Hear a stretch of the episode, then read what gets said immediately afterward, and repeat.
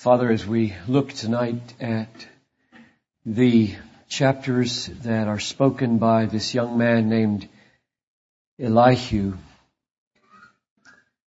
I pray that we would understand his purpose and the writer's purpose as they relate to the exposure and the removal of pride in our lives. Nothing is more deadly than vanity and pride. And so I pray that you would come do surgery on us and that you would lance the pride filled boil on our hearts and that you would humble us and make us penitent, broken-hearted, bold worshippers of God and witnesses to Christ. In His name we pray. Amen. Let's open our Bibles now to chapter 32 of Job. Job 32. And we're going to be looking at the chapters 32 through 37. From chapter 4 until 31, Job conversed with Eliphaz, Bildad, and Zophar about the meaning of suffering. And he won the argument, but he didn't come up with an answer. The principle that he defeated was the simple principle of retributive justice that says, uh, in the world, God is a God of justice, and this expresses itself through the righteous prospering and the wicked suffering. And when there's lots of righteousness, there'll be lots of prosperity. And when there's lots of wickedness, there will be lots of suffering. And it didn't hold.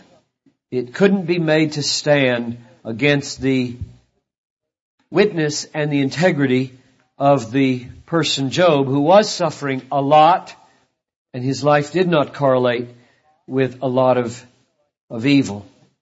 Job defended himself valiantly and pointed to exceptions in the world to this principle. And so they failed. Eliphaz, Bildad, and Zophar were not able to sustain this theory of righteousness or justice in the world in the face of Job's realism and his integrity. And as the argument developed and the three cycles moved, the speeches of these friends got shorter and they got more hostile until they faded out with Bildad able to muster six verses at the end and Zophar not able to speak anything. And Job had the last word in that argument, but he had no answer when he was done. He simply defeated theirs. He had no answer to why he should be called upon for such extensive suffering. And so the question now is, is there an answer? Or is the point that there's no answer? Is that the point of the book of Job? There's just no answer. You just, just trust God. He knows what He's doing and He doesn't give anybody any answers or any explanations for what He's doing. You just be quiet and trust Him. And in a sense, what you have at the end of Job's speeches is a God that looks fairly arbitrary and fairly capricious. He does what He does. He doesn't give any account to anybody. And as far as we can tell, it makes no sense to us, but uh, in his mind, perhaps it does make sense, and so keep your hand on your mouth and, and don't uh, complain. And in a sense, you can live that way quite well, and many people do. I jotted down five five things that are true in that case that are really wonderful things. It's not as though we have nothing. Uh, one, you'd say, yes, God rules over the world and He controls all that happens. You can have that confidence from the book of Job. A second would be, I believe that he's just and wise. You can get that from the book of Job. A third would be, um, things look capricious and they look arbitrary, but in the end, somehow all wrongs will be righted. But I don't see any sense to them now. Fourth, uh, in Jesus Christ, we see the love of God for us, and therefore we have a strong hope that we can be on His side through Jesus Christ and that it'll turn out well with us if we trust Him. And fifth, So let us be still, trust God, and not look for any further explanation for why we might suffer for a long, long time in this life. That's enough to live by. It is. And if, if the book of Job stopped at, at chapter 31, that's what we'd have. But it's not near done. It's not nearly done. And Elihu comes on scene in chapter 32. And he speaks. He's the only one who speaks. All the way through chapter 37. So, um, six chapters he gets. 32 through 37. Now what's the point of this man? That's what we want. What are the, what, what is he bringing here? Where did he come from? What, what does he have to teach this man, this young man named Elihu? There's, there's a lot of preachable stuff in these chapters, by the way. I remember I, back in the early days of my, my church, I inherited a church of about 300 uh, gray hairs, gray heads. And uh, with me came, I was a teacher in college, just about 20 minutes away. So they called me, and with me came scads of young people. So we had these two churches that now we're worshiping together. All these young people and all these older people. And my job was to make everybody happy. Now that was before the revolution of contemporary worship, so that wasn't quite the issue, but um, there were things that were the issue. And I came back from vacation, I think after my first year there, and I preached a text from this text, from this chapter 32 about the youth of Elihu and how he shut the mouths of the old people. But I, I balanced it with, it wasn't the only sermon I preached. I balanced it with, which is also very easy to find, texts in the Bible that talk about the, the glory of an old man is his gray hair, and every son should shut up and listen to the wisdom of his father. And there are many, many texts in the Bible that commend the wisdom of the old, but they're not the only texts in the Bible. And that was my point. I, all these older people knew I felt that. I, I respect age highly. I re- revere my father and, and the way children treat their parents today. I, I just stand in absolute shock at the disrespect with which most young people treat their parents. I, I, I could no more uh, offend my father in any kind of gross and outright disrespectful way then I could jump 10 feet in the air, I think. I'm just wired to stand in awe of my 81 year old father. And uh, so they, they didn't doubt that. Uh, they knew that about me. But Elihu's a young man, and he brings another perspective to bear here upon the situation. And in fact, he is going to, I believe, speak some very true things here. So we need to ask, why is Elihu given six chapters? And what does he have to add to what has been said so far? Now, what Elihu does is to come on the scene and say, friends of Job, you're wrong. And Job, you're wrong. And he brings a new perspective. He says, Job has been wrong in that he has accused God of being his enemy and being arbitrary without understanding. And the friends are wrong in saying that suffering is always in correlation with suffering. That, or that suffering is always in correlation with righteousness, unrighteousness. Both of those are wrong. This, this justice principle that they're dealing with and, and Job's saying that God, you're my enemy. Why are you my enemy? Both of those are wrong. Now here's the question we have to ask. Why should we assume, or should we, that Elihu is not just another one of these bad theology guys? Why should we assume, or should we, that what Elihu teaches in chapters 32 to 36 is an improvement upon what Eliphaz, Bildad, and Zophar taught. Is it? Or is it just more of the same? And when you read the commentaries, you're going to get a division of the house on this.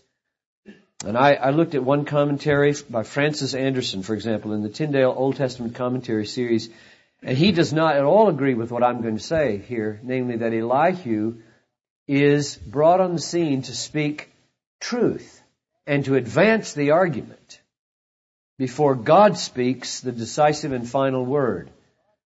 Rather, he uses words like cruel, cold, detached, crass, trite, perfectionist, and vain to describe Elihu. So there are differences between uh, interpreters on this, and you need to know that I'm going to take a position here that says Elihu's six chapters are meant to be an advance on Eliphaz, Bildad, and Zophar in a positive way. Something good and right is going to be taught here about Job's mistake and Eliphaz, Bildad, and Zophar's mistake, and then God building on, not contradicting, Elihu is going to take the word, and that's what we'll close with tomorrow morning probably with a little touch on the last chapter. But we'll take those speeches of God tomorrow. It's good to do that on the Lord's Day. Let God have the last word on the Lord's Day. This is Saturday, isn't it? I've, I've, I've lost track of, of time. So here's what we need to do. We need to ask what are the reasons why we're going to credit the word of Elihu with speaking truth rather than more bad theology. And I've got five reasons. Uh, but before I give you those reasons, I want to admit that Elihu says some really hard things to understand. Some things that do sound a lot like Eliphaz, Bildad, and Zophar, and in places he is very tough on Job. So I admit that. But now, I want to give you five reasons for why I believe the author who wrote this book, the inspired author who put all this together, wants us to believe the theology of, of Elihu in these six chapters. So here's five reasons. Number one. The words of Elihu are introduced in chapter 32 not as a continuation or repetition of what these three friends said, but as something new. Let's read verses 1 to 3 of chapter 32. So these three men ceased to answer Job because he was righteous in his own eyes. Then Elihu, the son of Barachel, the Buzite, of the family of Ram, became angry. He was angry at Job because he justified himself rather than God. And he was angry also at Job's three friends because they had found no answer, although they had declared Job to be in the wrong. So what you have here is a man presented to us who's not going to align himself with Eliphaz, Bildad, and Zophar, and he's not going to align himself with Job. He says, you're both wrong. Verse 14 of chapter 32 says to the three friends, Job has not directed his words against me, and I will not answer him with your speeches. In other words, as he's been evidently sitting there listening to this. Can you imagine that? He's been sitting there as a young man keeping his mouth shut. Young people are to be seen and not heard. And for all these chapters, 31 chapters, no word. He's very respectful. He's listening. The old men are speaking first. And he's listening, and when they're done, he's very angry. He's very angry at what he has heard. And he says here, Job hasn't directed his words against me and others. I, I'm not, I don't see myself under attack by Job. He's attacking you. I'm not in your camp. And I will not answer him with your speeches. I'm not in your camp. He's right. And I'm not in his camp. I don't like the way he has begun to justify himself at the expense of putting God in the position of being his enemy. Job does not get what's really happening. And he claims in verse 8 uh, to be speaking by the Spirit. It is the Spirit in a man, the breath the Almighty, that makes him understand. And I think Elihu believes that God has touched him and has given him some insight here, and that's why he's emboldened now as a young man to be expressive of his anger and his indignation about this bad theology in the three friends, and Job slipping over into an excessive self-justification. So that's my first reason. As I see it presented in the narrative, the writer doesn't want us to align Elihu with the three bad theologians or with Job. Second reason. The writer gives him six chapters to talk. Six more chapters, 32 through 37. Now that just wouldn't fit with the meaning of these three cycles that we saw earlier, where the cycles become more and more short and more and more harsh and petered out in the end with nothing more to say by Bildad and Zophar. If this man were just an echo of more bad theology, why would he give him six chapters to do more bad theology when the point of the three cycles was to say they ran out of juice and had nothing more to say? That just doesn't fit. And so I'm inclined to think that he gets six chapters given to him by this writer is a pointer in another direction. Namely, something new is being said here. Something crucial is being said here. Something that we need to listen to. Here's my third reason. Job does not even try to argue with Elihu. And he argued forcefully and successfully with the other three. If Elihu were giving bad theology, wouldn't Job stand up and respond like he did to the others and say, no. Elihu even invites him to do it. Chapter 33 verse 32. At the end of chapter 33, he pauses and he says, um, if you have anything to say, answer me. Go away, fly. If you have anything to say, answer me. And, and Job doesn't say a word. Now that's remarkable. So I think a, a, a third reason is that Job agrees. I think Job's conscience is profoundly pricked by the teaching of these chapters.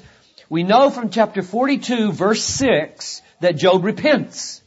Now I know God's speech moves in between here, between Elihu and Job's repentance, but the fact that neither God nor Job questions Elihu makes me think that the repentance of Job is a response to both what Elihu says and what God says. There's no argument from Job with Elihu. That's argument number three for why I think we should listen to it. Number four. God, in chapter 42 verse 7, why don't you turn over there? Chapter 42 verse 7, looks back over the scene of this dialogue and criticizes Eliphaz, Bildad, and Zophar, and does not criticize Elihu. Let's see this. This is very crucial, I think. Verse 7. After the Lord had spoken these words to Job, the Lord said to Eliphaz, the Temanite, so he's the elder of the three, evidently, My wrath is kindled against you, and against your two friends, for you have not spoken of me what is right, as my servant Job has. And not a word of criticism about Elihu. Well, if Elihu is six chapters of more bad theology, that's odd. Real odd.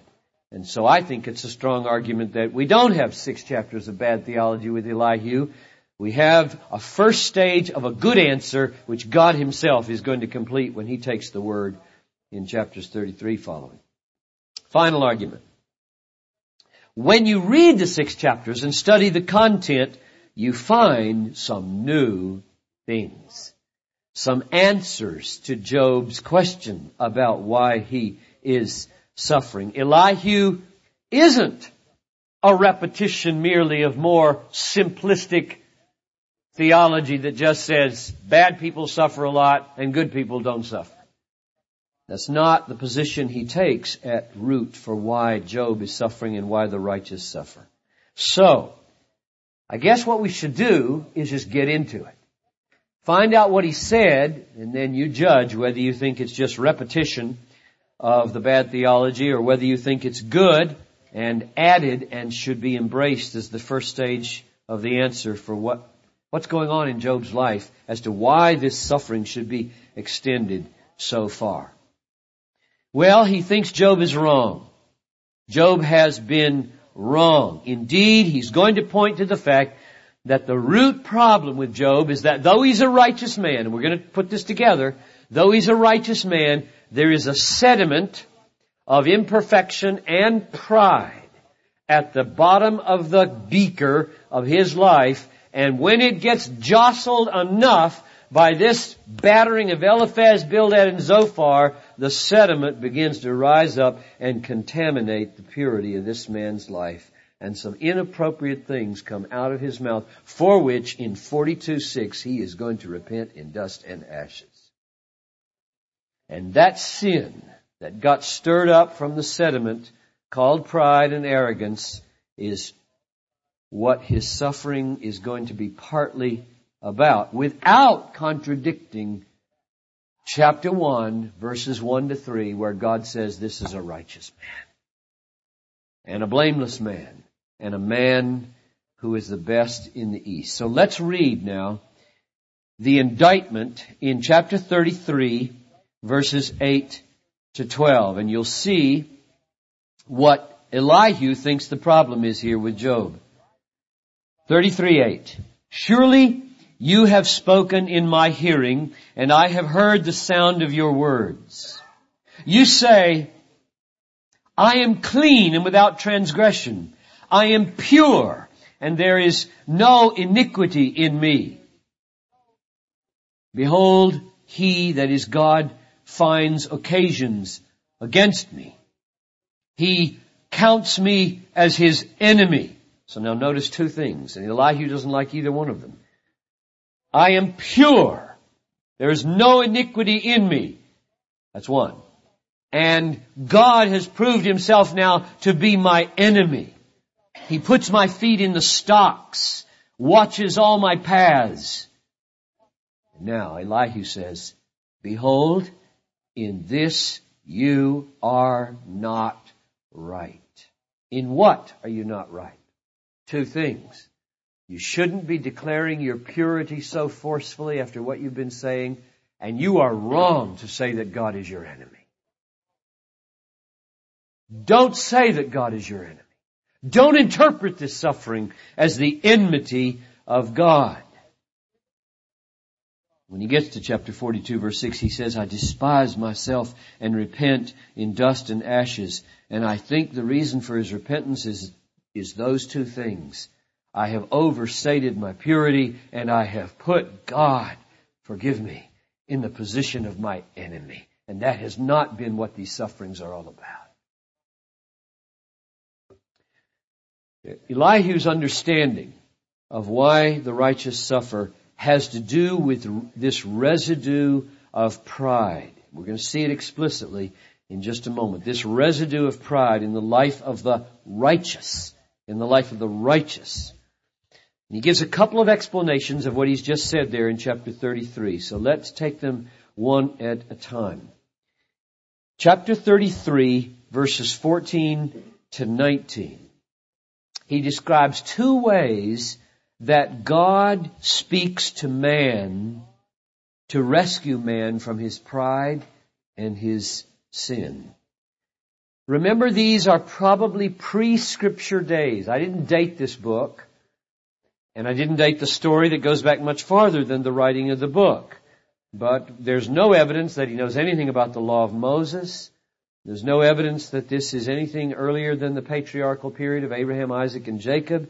And so we don't have uh, scriptures. So how does God speak to man?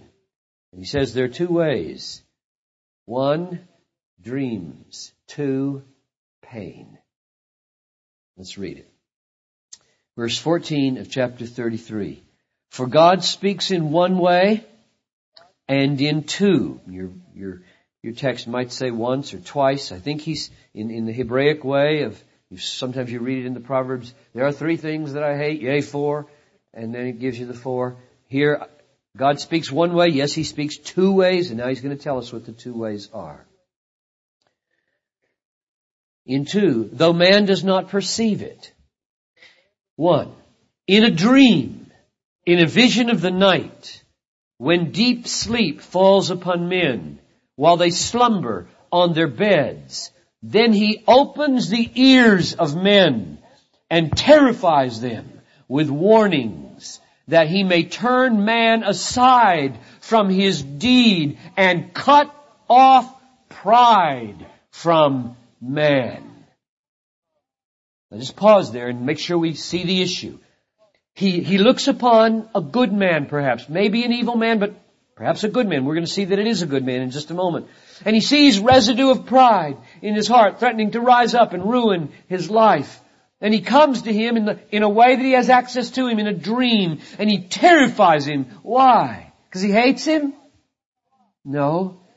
To cut off pride from a man. And he keeps back his soul from the pit. This is a Savior God who's terrifying him in his dream. This is a rescue operation in a nightmare. I pray that for my children when I need to. If you can't get at them any other way, give them nightmares about what might happen to them. In order that you might, you might rescue their soul from the pit his life from perishing by the sword. Now here comes the second way that God speaks. Man, verse 19, man is also chastened with pain upon his bed and with continual strife in his bones. Pain of sickness and visions of the night are the two ways, he said, God speaks to rescue man from pride and bring him back from the pit. Verse 17, that he may turn man aside from his deed, cut off pride, and keep him back from the pit. You see those three merciful purposes for nightmares and pain?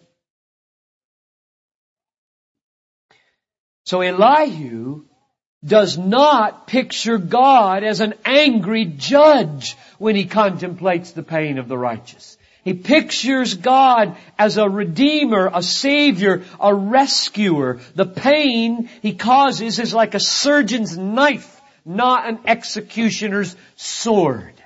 That's the way Elihu's thinking. You didn't hear a word of that from Eliphaz, Bildad, and Zophar except just a little whiff in the first speech of Eliphaz, and I pointed it out to you, that he pointed towards some chastisement in love. And then he, he left that behind so fast when he should have built on that. He should have used that.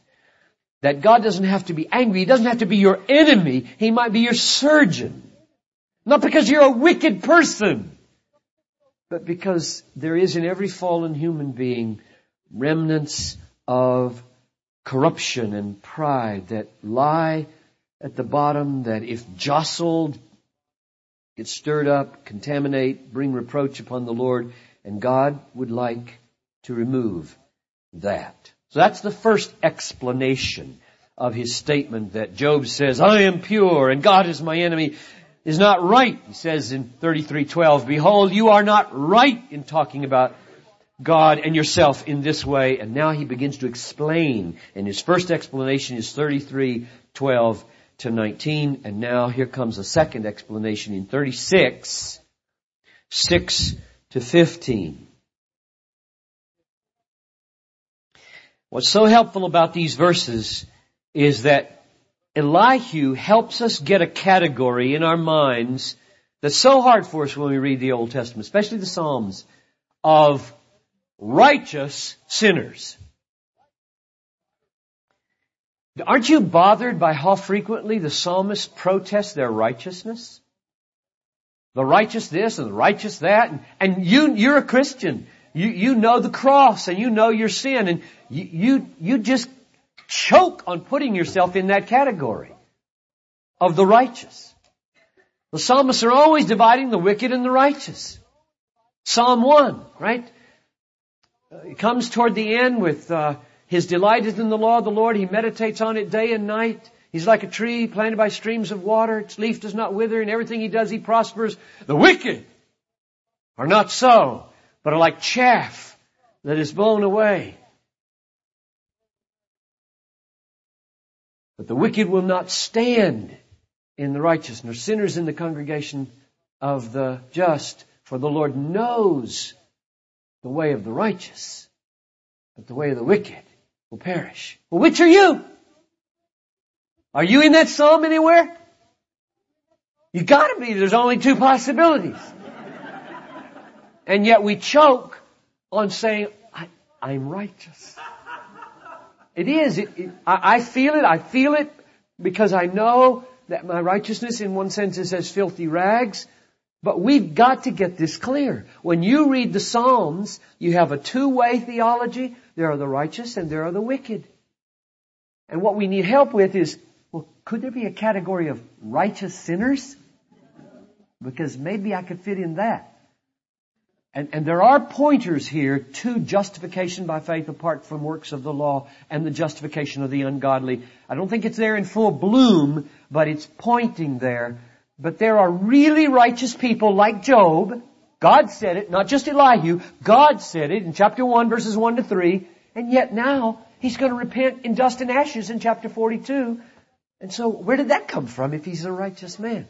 So he must have a category. And this text and Elihu's theology is going to help us get a category of righteous, a righteous person who still has some surgery needed in his life to remove remnants of corruption. Chapter 36 verse uh, 6. Don't get nervous here. This is going to sound like Eliphaz. If we stop at verse 7, let's read verses 6 and 7. He does not keep the wicked alive. God doesn't keep the wicked alive, but gives the afflicted their right. He does not withdraw his eyes from the righteous, but with kings upon throne, upon the throne, he sets them forever and they are exalted. The righteous are exalted and the wicked he puts to death. Right? Verse 6, he does not keep the wicked alive, puts them to death. Gives the afflicted, assuming righteous afflicted, their right. He does not withdraw his eyes from the righteous, but with kings upon the throne, he sets them forever and ever. That sounds like Eliphaz. That sounds simplistic and like the old retributive justice doctrine that got shattered. But we shouldn't stop reading there. He's just referring to the righteous there in verse 7. He does not, God does not withdraw his eyes from the righteous, but with kings upon the throne, he sets them forever and they are exalted. Now verse 8. And if they, that is the righteous, if they are bound in fetters, oh, oh, you mean that might happen to the righteous? If they are bound in fetters and caught in the cords of affliction, this is hopeful. Because here you have a man that seems to have a little handle on realism that sometimes righteous people are bound in fetters and sometimes they're caught in the cords of affliction. So Elihu admits that. Now verse 9. Then he declares to them their work and their transgressions that they are behaving arrogantly. He opens their ears to instruction and commands that they return from iniquity. Now think about this. Hmm. They are righteous according to verse 8. They're righteous. He's talking to righteous people. And yet they're caught in fetters and he, he says there's some pride going on here. There are transgressions going on here. And he does correlate it with this residue of pride. And he says, he opens their ears to instruction with these fetters and these cords of affliction. He opens their ears to instruction and commands that they return from iniquity. So they're not sinless. They are righteous, and yet they're not sinless. Now Job does not have to regard God as his enemy here. He can regard God as his surgeon here. Digging in, exposing things that lay dormant in his life, did not get stirred up so that he was blameless in one sense, and a righteous man, and now through all this jostling of suffering and conflict, some ugly stuff gets stirred up in Job's life, and the way it gets exposed and dealt with is through affliction. He says he opens the ear, verse 10. He opens the ear of the righteous. Now, I think what he means there is that affliction is one way of getting us to understand God and understand ourselves. I see it in Psalm 119.71. It goes like this there. It was good for me that I was afflicted, that I may learn thy statutes. It was good for me that I was afflicted, that I may learn thy statutes. Now, this is the psalmist talking, a good man, a righteous man. It was good for me that I was afflicted. He talks about his own integrity and his own righteousness. So here, he exposes the fact that, well, when affliction comes, I learn more about myself, more than I'd like to know. And I learn more about the statutes of God. Put in a little parenthesis here for Martin Luther. Luther said there are three methods of interpreting the Bible. All three of them are necessary.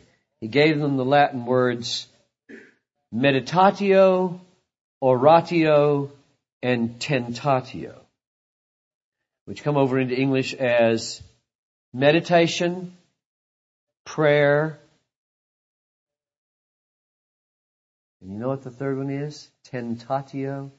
It's translated in different ways. Testing, trial, temptation. The German word he used was Anfechtung. Attack from enemies, suffering. That's a necessary interpretational device for understanding this book. And you know what he based that on? Psalm 119.71. It was good for me that I was afflicted, that I might learn thy statutes. So some of your questions earlier about whether affliction is, is, is necessary to grow or is necessary to know ourselves or necessary to know God. And, and I want to make it real clear, it is not the only way to grow. God has many wonderful things to teach about Himself through the beauties of nature and a, and a glorious uh, grace like the cove and good food on the table and a happy marriage and obedient children and a lifetime of health. Those are wonderful things to learn about God. But there are other things to learn about God and depths of relationship with God that you probably won't learn any other way than it was good for me that I was afflicted that I might learn thy statutes. Now I think Elihu's got a handle on this. And he's thinking of suffering, nightmares and suffering as ways God gets our ear. He opens their ears to instruction such that the, the, uh, suffering that comes into a life comes in not as a consuming fire, but as a refining fire.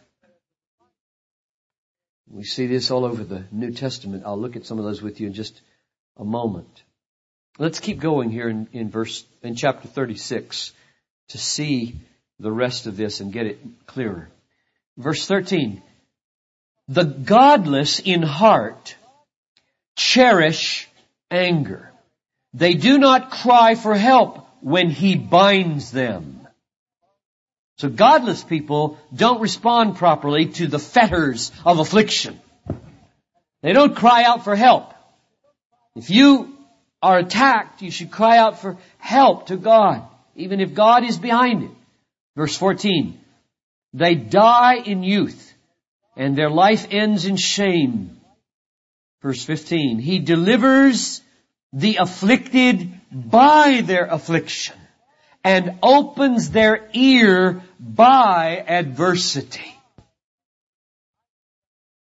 Now I think that's just about the bottom line of his explanation of what's going on with Job. He delivers the afflicted. And he means the righteous type afflicted, the Job type afflicted. Yes, there's sin. Yes, there's some transgressions that are coming out now through this affliction. And yes, there's pride and arrogance that's emerging. But God is in the business of delivering Job by his affliction. It's the affliction that stirs it up and the affliction that delivers him from it if he will be thrown onto God by his affliction. And haven't we all tasted this? You know, another little parenthesis on fasting. Got a book on fasting. I don't know if they have it downstairs, but my best shot at what fasting is.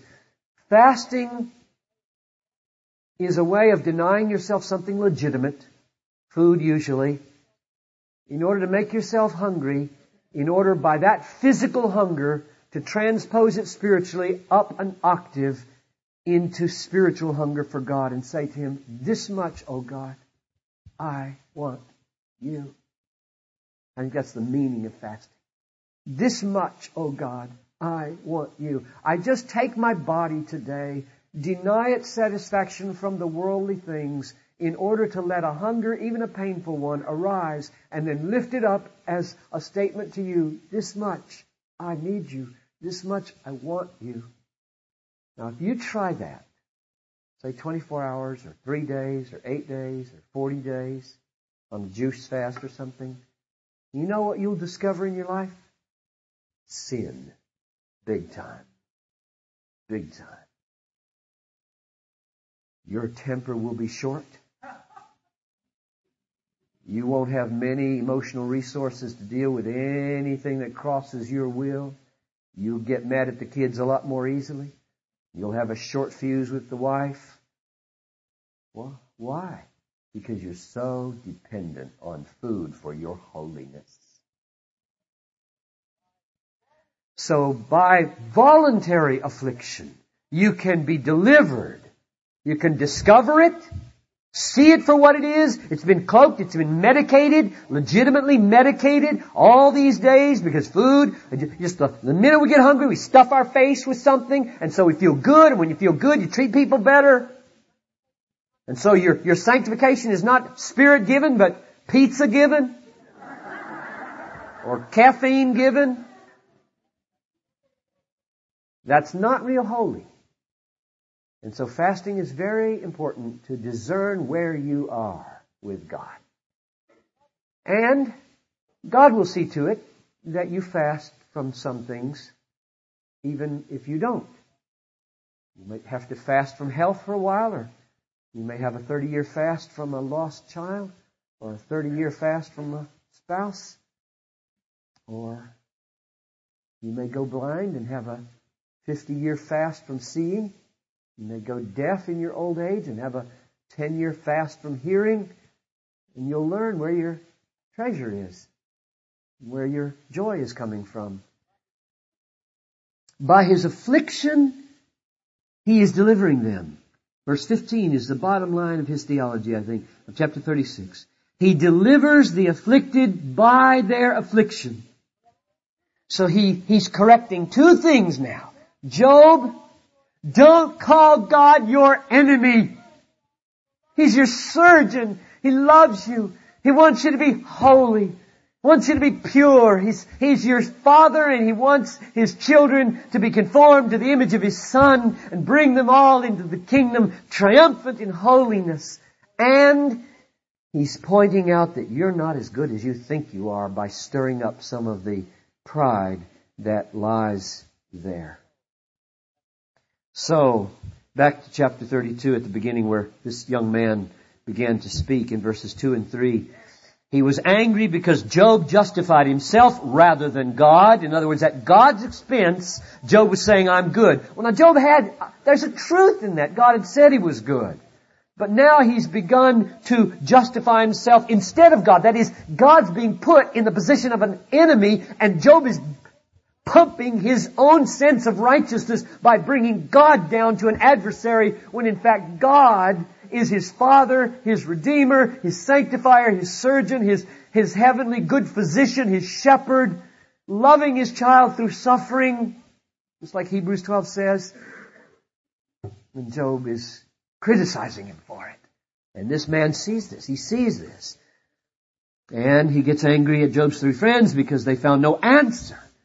Although they had declared Job in the wrong. All they could say about his suffering was, you must be a really, really, really bad sinner. You must have committed some great, horrendous sin. And God is angry at you. Their categories were, you did a big bad thing. God is a judge. God is after you to punish you for the big bad thing. They don't have the category of redeemer, sanctifier, physician, lover, father, and sediment of pride being brought up off the bottom and being mercifully cleaned out of Job's life. So he disagrees with both. They're both wrong.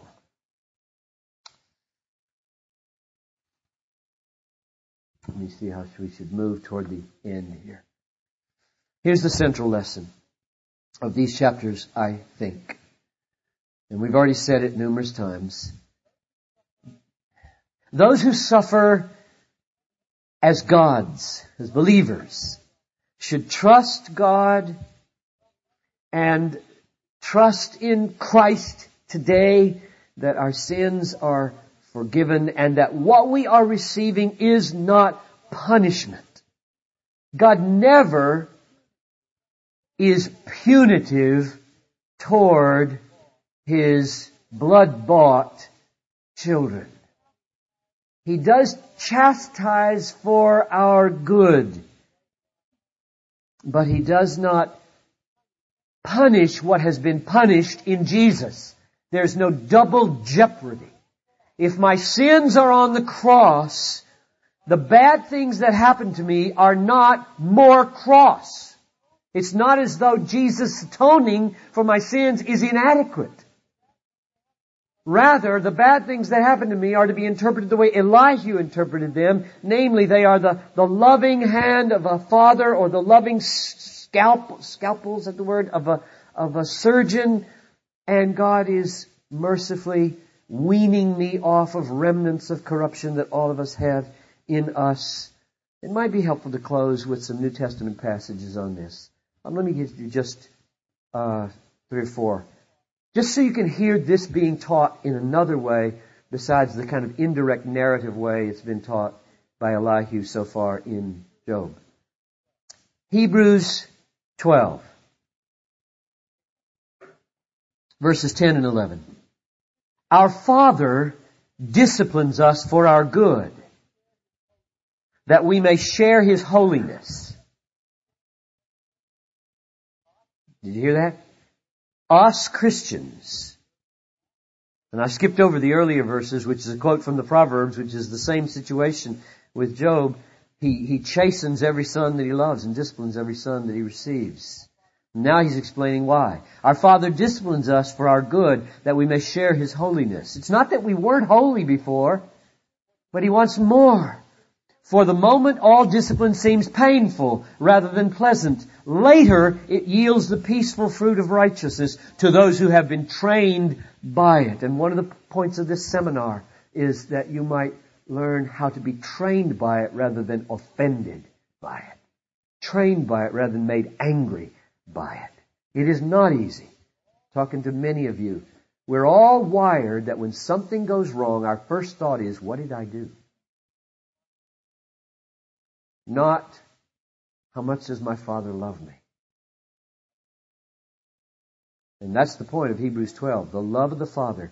In fact, some of the strongest language is used here. If one does not get the discipline of his father, he is a bastard.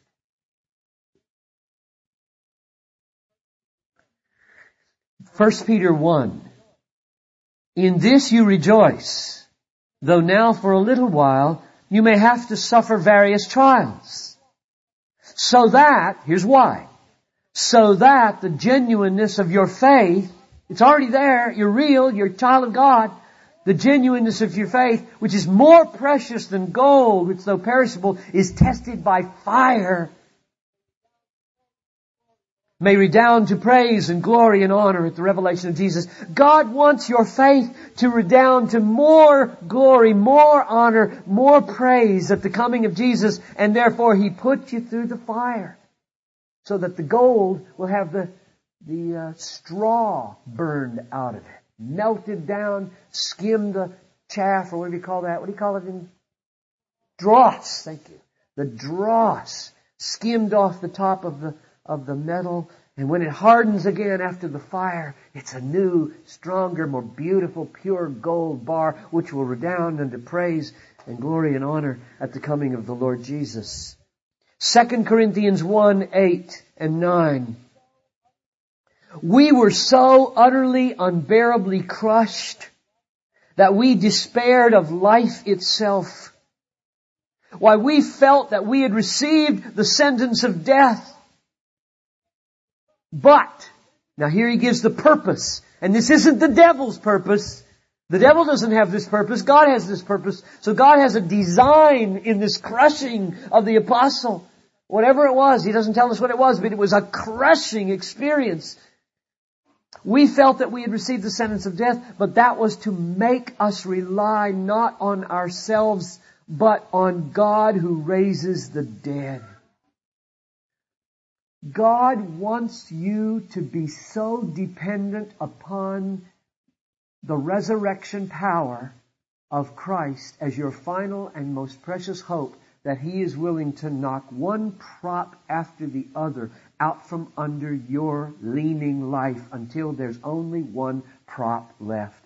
Well, at least I'll be raised from the dead. They're all gone. And we're all going to be there. We're, unless our death comes very suddenly, if we die over a few weeks, we're all going to be lying there and we're going to feel worse than childlike.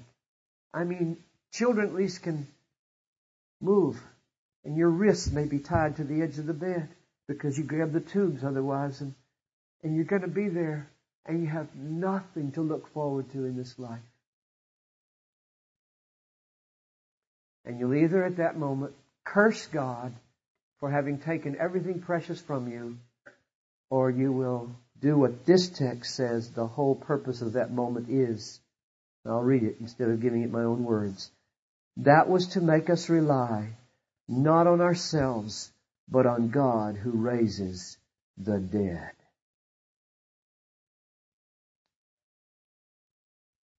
Last text, James 1, 2 following. Therefore, count it all joy, my brethren, when you meet various trials. For you know that the testing of your faith produces steadfastness. Now, have you ever stopped at that moment and realized how strange that is? That your steadfastness should be attacked to be produced? In other words, you're making it in life, right? We're making it. I'm, I'm enduring. I'm staying a Christian from day after day. I'm holding fast. And, and God ordains that there be some hardship that just clobbers me and threatens my steadfastness in order to produce steadfastness. That's what this text says. Isn't that strange? You know that the testing of your faith produces steadfastness. Threatened faith produces stronger faith. Shouldn't surprise us if you've ever done any exercising. What do you do to a muscle to make it stronger? you push on something so hard that it deteriorates a little bit. What happens to muscles when you do that? They get utterly fatigued, utterly exhausted, and in a few days, you're stronger. You bulge a little bit. And that's the way faith is. There's a, there's a strength to faith that in order to attain it, you have to have your faith clobbered by something. I, I don't know any other explanation for why when you set your face to go to the mission field, everything goes wrong. Everything falls apart as soon as you design a mission trip. Health falls apart, cars fall apart, relationships fall apart, visas fall apart, uh, civil war comes, just everything falls apart when you set your face to do some mighty work for God. And one of the reasons is not because God doesn't want you to do it, but because to do it, you're going to have to have some faith that these little trials of the visa not showing up until the 11th hour is going to be required over there when it's your life that's at stake and not your visa. So God has His ways and we just must learn to trust Him.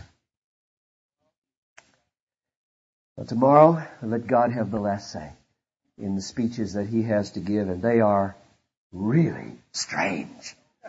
Ostriches, goats, and thunderstorms, and I mean, what's an ostrich got to teach us about Job? Well, you've come and we'll talk about it. Let's pray. Father, it is a, it is a sobering thing that by affliction we are delivered from affliction. That by the pushing against our faith, our faith learns to stand. And by the jostling of afflictions, the remnants of our corruption stirred up so that we can repent of it and be done with it and learn to rely more upon you and less upon the world. It's a sobering thing. We don't say it lightly. We enter our lives knowing these things with some trembling I think that's what Paul meant when he said, work out your salvation with fear and trembling. It's a scary thing to want to become a holy person, a loving person, a mission driven person. So Lord, make us confident, like Elihu wants us to know that you're our Redeemer, our Savior, our Physician, our Father, our friend, and not our enemy. That Job was wrong to call you his enemy in his suffering. So Lord, so deeply assure these brothers and sisters of your love for them as they see it testified in the cross, that they will never again think of you as their enemy and will always trust you as the doctor who knows how to make them most healthy and most strong through all of his surgeries. I pray in Jesus' name. Amen.